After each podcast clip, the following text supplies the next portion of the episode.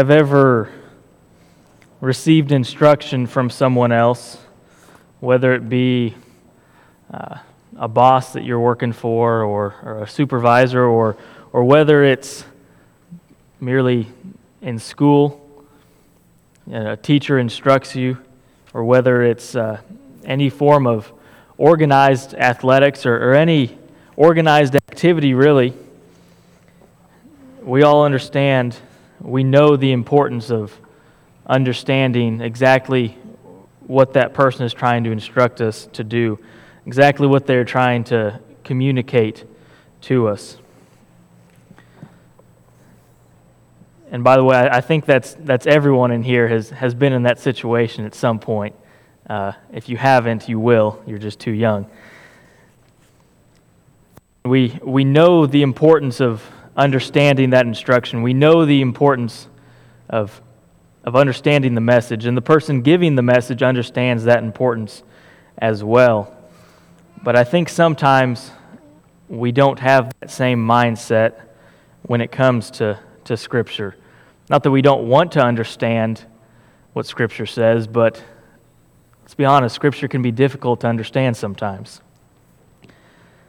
And more precisely, uh, Scriptures that would tell us about Jesus, that describe him to us, that explain what he does, what he did for us, those can be extremely difficult to understand. And, and we ask the question who is this Jesus that we read about in Scripture? And we, we know the, the textbook answer. Well, he's Jesus, he's the Son of God, he came to die for our sins, but I don't think we really understand exactly what that means. But luckily for us, we're not the first people to ask that question. We're not the first people to ask, what exactly does that mean? Who is this Jesus? In the Gospel of Mark, Mark addresses that question in the way that he writes and the way that he puts events together. And he takes his readers on a journey to answer that question. That question, who is Jesus? And he brings the question up uh, in a few different places at the beginning of the book uh, where, where people of the time would ask things like, Who is this man that teaches with authority, that even the unclean spirits obey him? And questions like, Who is this man that the wind and the waves obey him? We're not the first people to ask that question. They were asking it back in the first century. And Mark sets out to answer that question. And he takes his readers on a journey starting in chapter 4 of Mark. If you would, go ahead and open your Bibles there if you're not there already.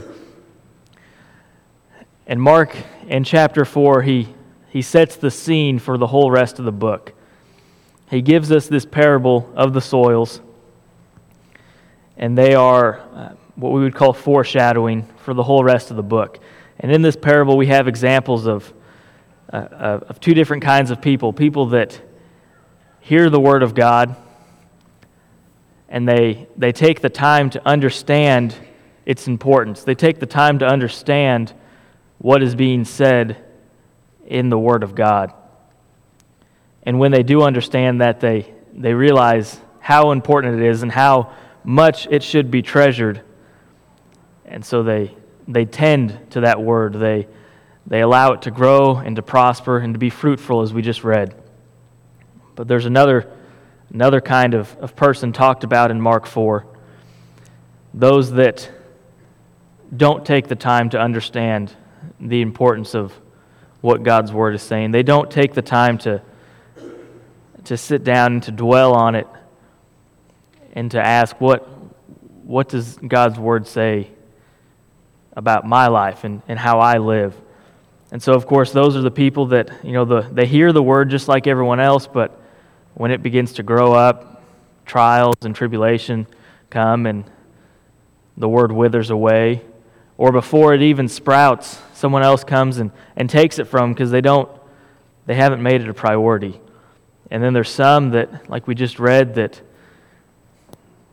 the, the word takes root and it grows and they enjoy it, but it's not the number one priority in their life. And so other priorities come in and choke it out. And Mark gives us this parable here at the beginning of chapter 4. And like I said, he sets the stage because he's going to talk from here on out about people hearing Jesus, hearing his teachings, hearing about his miracles and the signs that he performed. And he's going to talk about people seeing Jesus, seeing those signs firsthand, and the effect that that has on people. And he gives us this parable because there's two types of people that hear and see Jesus. There's the people that would understand, take the time to understand that, okay, this, this sign I just saw, this teaching that I just heard, it's pointing to something. And they follow it and they look for that. Those are the good soil. And then there's people that, that don't. They don't think it's important and they will be the bad soil. So he gives us this parable and then he illustrates the parable throughout the book with different examples, real life examples of people who are either good soil or bad soil. The first example we will look at is in, uh, is in Mark chapter 5, starting in verse 25. A woman who had had a hemorrhage for 12 years and had endured much at the hands of physicians and had spent all that she had and was not helped at all, but rather had grown worse. Now, listen, listen to this. After hearing about Jesus, she came up in the crowds behind him and touched his cloak. For she thought, If I touch his garments, I will get well. She heard about Jesus. She heard about his miracles, his signs, his teaching with authority. And although she, she probably didn't understand exactly what that pointed to, she didn't understand completely who Jesus was. She understood that he was important. She understood that he was from God, I think. And she understood that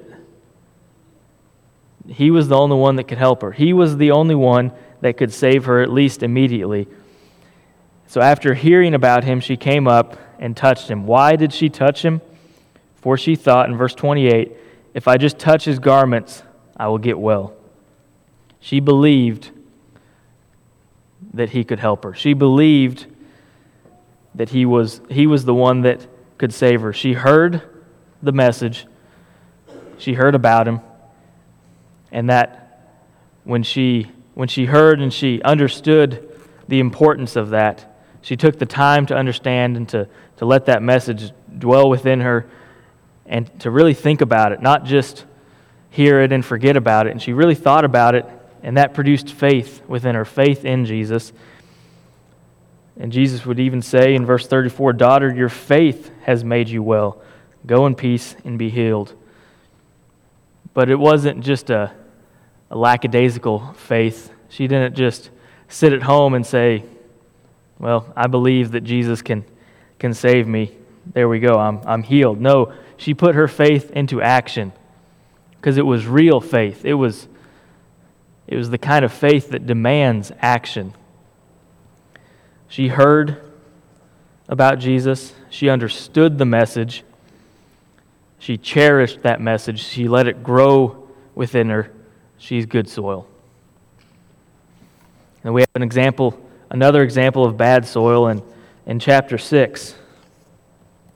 Right around verse 20, we have the account of John the Baptist being killed.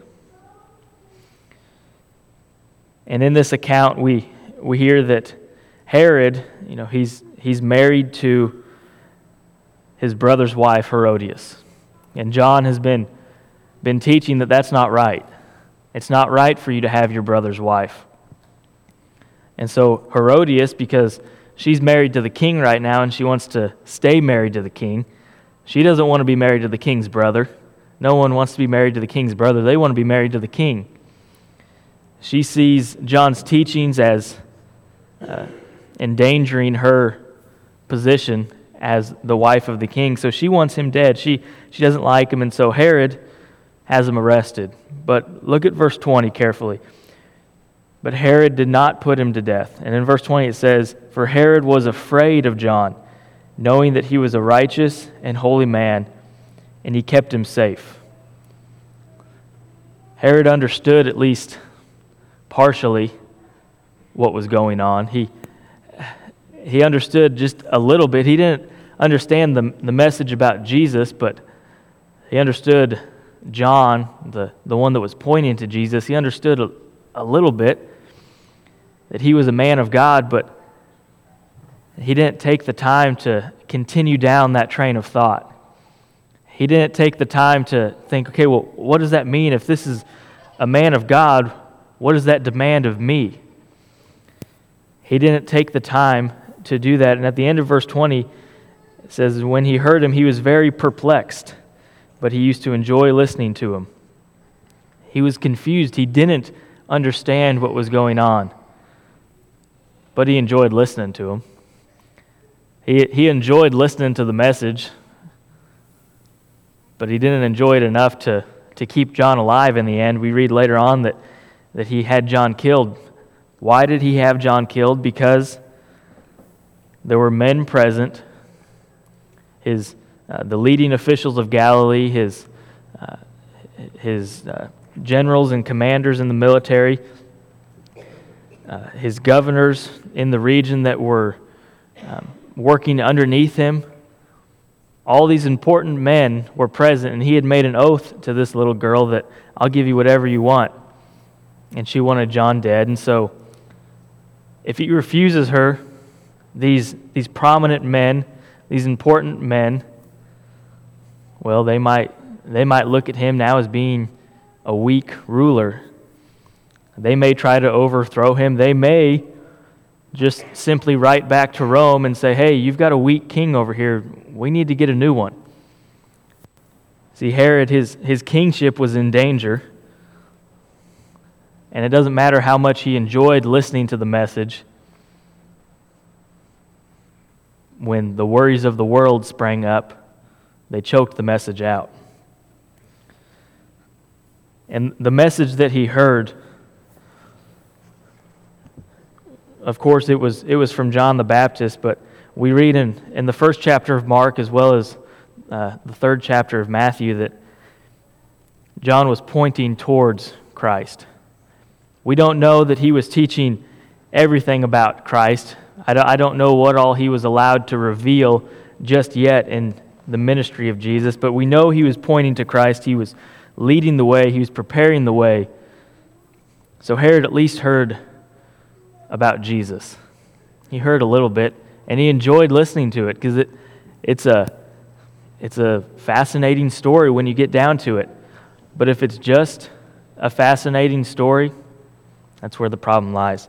It was not enough for him to make the correct decisions later on.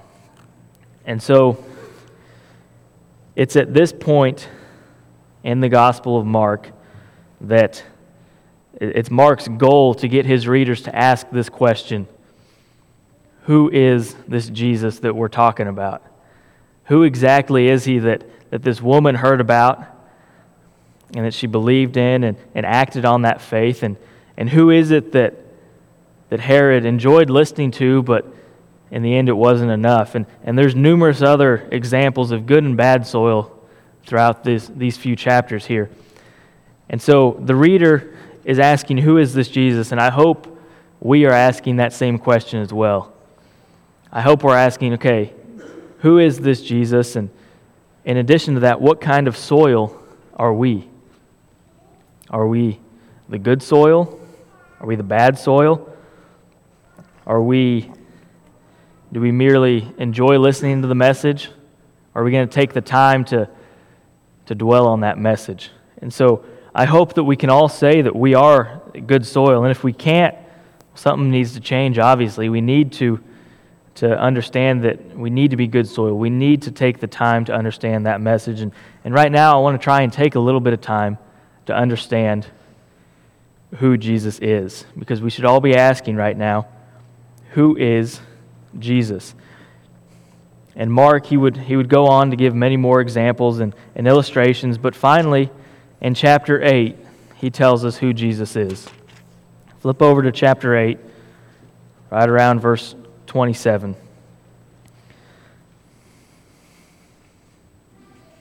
Verse 27 reads Jesus went out along with his disciples to the villages of Caesarea Philippi. And on the way, he questioned his disciples, saying to them, Who do people say that I am?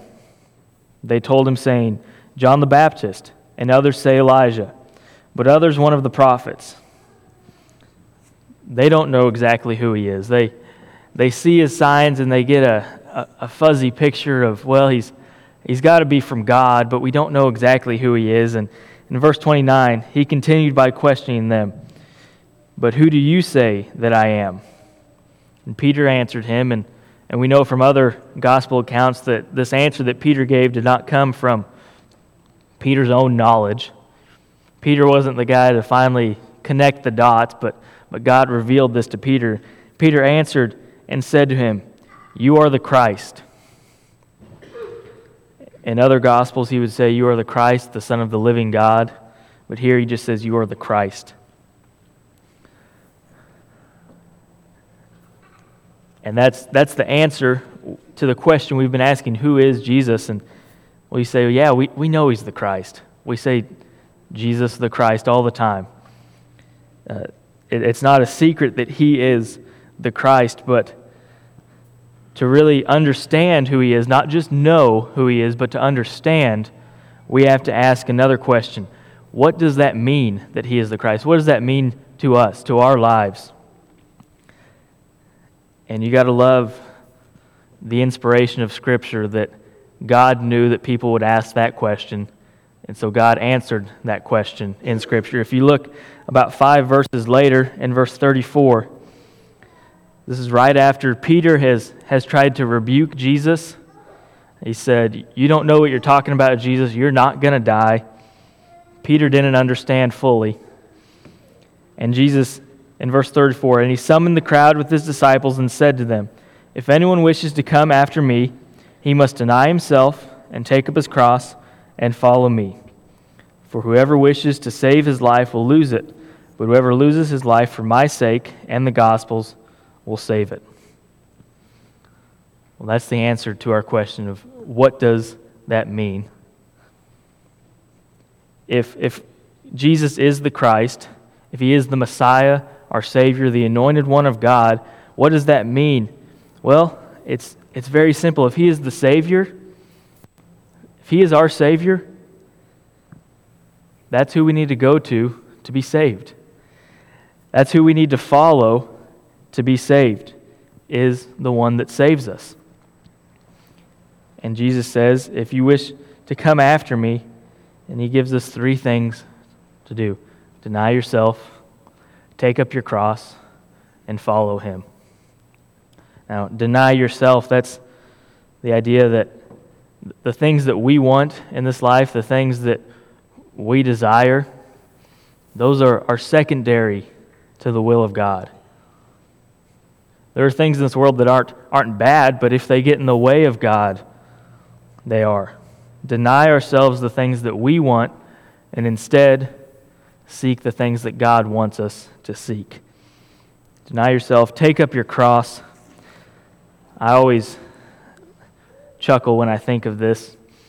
We have a habit today of saying, you know, that's just my cross to bear when we're talking about a knee injury that has plagued us for several years or, uh, or arthritis. And I, I don't mean to diminish arthritis. I don't have arthritis. I hope I never do, but I probably will.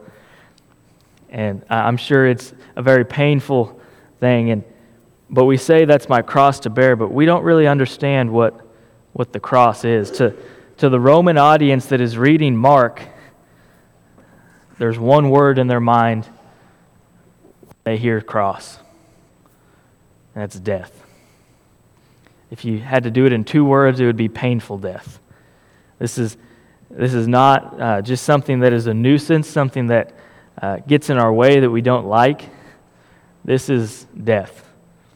Complete and utter death. People did not get put on a cross and come off. They did not get taken down and, uh, you know, maybe a, a few weeks later they're back on their feet. That didn't happen. When you got put on a cross, you died. And that's what he's saying. Take up your cross. This takes deny yourself one step further that, you know, yeah, I, am not going to go after the things that I want, but I'm going to go so far as to say that this life is not mine. This life does not belong to me. This life belongs to Christ. Give up your life. Because who gave us this life? Not ourselves. God did. So, so give your life to God, he's saying. Deny yourself, take up your cross, and lastly, follow him. We just sang the song, talked about following in, in the footsteps of Jesus. That's what he's, he's asking here. Deny yourself. Say, no, I'm, I'm not living that life anymore that I want to. I'm not going to live that life of pleasure. I'm going to pick up my cross, give my life to God, and I'm going in a new direction. I'm following Christ. That is the answer to the question of, of who is Christ and, and what does that mean for us. It means we need to, to follow him. It means we need to give our life up in obedience. Think back to the, the hemorrhaging woman we talked about earlier. She, she heard about God. She uh, focused on that message that she heard and she understood it. She worked to understand it. When she understood it, that brought about faith in her. She believed in the message, and that faith demanded action. What action does our faith demand? You know, we, we talk a lot about the, the steps to salvation. You hear the word of God, you believe it. But when you believe it, what does that faith demand? It demands that we obey Christ. It demands that we obey him in all things, that we, that we live a life for him. Now, most of you out here are Christians, and you're probably saying, All right, I'm, I'm good. I've, I've obeyed the gospel, I've obeyed the message of Christ. Well, now the next step is to keep obeying, to continually obey Christ obey the commands of God. And, and if you're not a Christian, if you haven't obeyed the gospel, well, you've obviously heard the word, at least today, and hopefully at other times. You got to ask yourself, what kind of soil are you? Are you the kind of soil that is going to sit down and understand that word and study it and realize exactly what it means and is that word going to produce faith in you? Are you going to believe in the message? Does that message, does that faith demand that you obey God? Demand that you obey Him when He told us to confess that He is the Son of God in Matthew 10 32? Do you obey Him when He told you to repent in Luke 24 47? Do you obey Him when He told you to be baptized for the remission of your sins in Mark 16 16?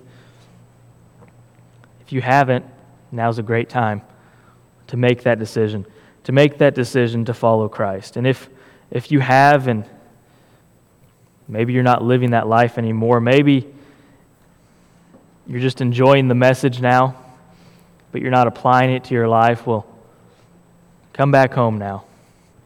We're here ready to, to help you in any way that we can. Whatever your need is, please come forward now while we stand and sing.